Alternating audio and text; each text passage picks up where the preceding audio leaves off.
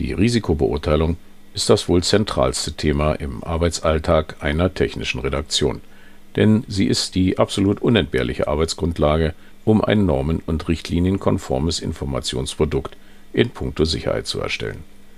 Und damit ein herzliches Willkommen zu einer neuen Folge unserer Podcast Shorts. Mein Name ist Frank Sommer und ich bin technischer Redakteur bei der GFT Akademie. Nahezu alle Richtlinien und Verordnungen der EU fordern für Produkte die Erstellung einer Risikobeurteilung.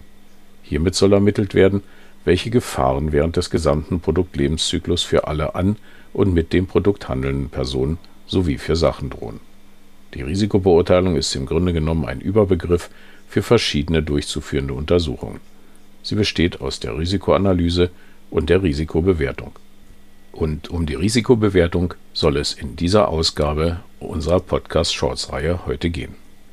Nachdem die Risikoeinschätzung als letzter Schritt der Risikoanalyse ausgeführt ist, muss eine Risikobewertung erfolgen. In diesem Zusammenhang ist zu ermitteln, ob das festgestellte Risiko, also die Wahrscheinlichkeit des Eintritts und Ausmaß des Schadens, akzeptabel ist und ob gegebenenfalls Maßnahmen zur Risikominderung erforderlich sind. Dabei gilt, dass sofern das Risiko das sogenannte akzeptable Grenzrisiko übersteigt, Maßnahmen zur Risikominderung erforderlich sind. Führen die Risikominderungsmaßnahmen dazu, dass das Risiko noch immer nicht ausreichend gemindert ist, müssen weitere Risikominderungsmaßnahmen ergriffen werden.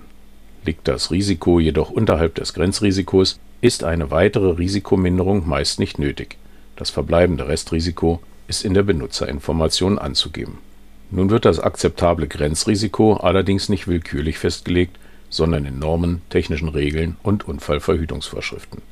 Die hierbei herangezogenen Werte entstammen verschiedenen Verfahren, wobei im Wesentlichen zwischen denen für große Schadensausmaße, wie sie bei großen industriellen Anlagen wie Kraftwerken, Raffinerien etc. vorkommen, und denen mit kleineren Schadensausmaßen unterschieden wird. Im Maschinenbau wird man beispielsweise auf Vergleiche mit aktuellen, identischen oder verwandten Maschinen oder auf die sogenannten Typ-C-Normen zurückgreifen, die den Stand der Technik widerspiegeln. Eine andere Möglichkeit besteht darin, sogenannte Risikokennzahlen anhand bestimmter Verfahren wie beispielsweise Rapex oder Freudenbach zu ermitteln. Und damit sind wir schon am Ende unserer heutigen Folge.